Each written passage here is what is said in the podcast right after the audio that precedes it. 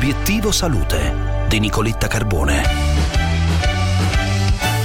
Buone notizie dalle nuove linee guida della Società Europea di Cardiologia sull'applicabilità della TAVI, la procedura di impianto transcatetere della valvola aortica che ampliano potenzialmente il target dei pazienti. Ne parliamo oggi insieme al professor Giuseppe Tarantini, presidente GISE, la Società Italiana di Cardiologia Interventistica e professore all'Università di Padova. Professore, buongiorno.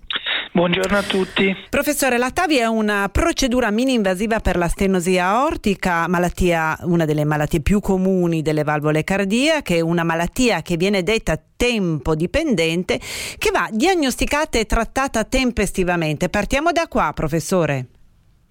Allora, certamente mh, mm, eh, la stenosi valvolare ortica è una malattia tipica dell'anziano e consiste in un uh, invecchiamento della valvola che diventa rigida e si apre poco. Pertanto impedisce l'uscita di sangue dal cuore che serve appunto a irrorare gli organi del paziente. Allora, nel momento in cui diventa sintomatica, e i sintomi sono tre, la mancanza di fiato facendo sforzi, l'angina pectoris facendo sforzi, oppure la sincope, cioè lo svenimento, la, la, malattia diventa estremamente maligna, come un cancro metastatizzato.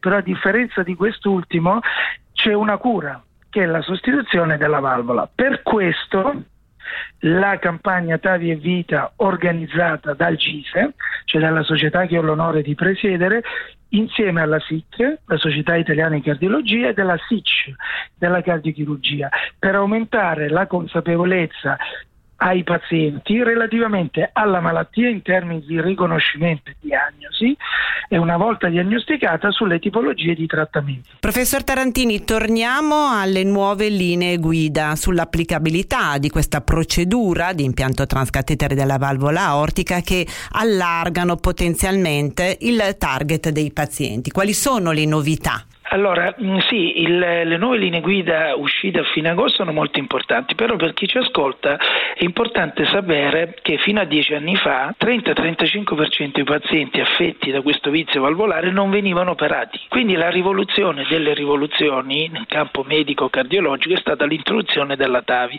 che è la sostituzione della valvola senza anestesia generale, quindi il paziente sveglio, senza circolazione extracorporea, senza aprire lo sterno, senza cicatrici un intervento che dura 40-45 minuti contro le 4-5 ore dell'intervento chirurgico tradizionale, con una più rapida possibilità di riprendere la vita ordinaria.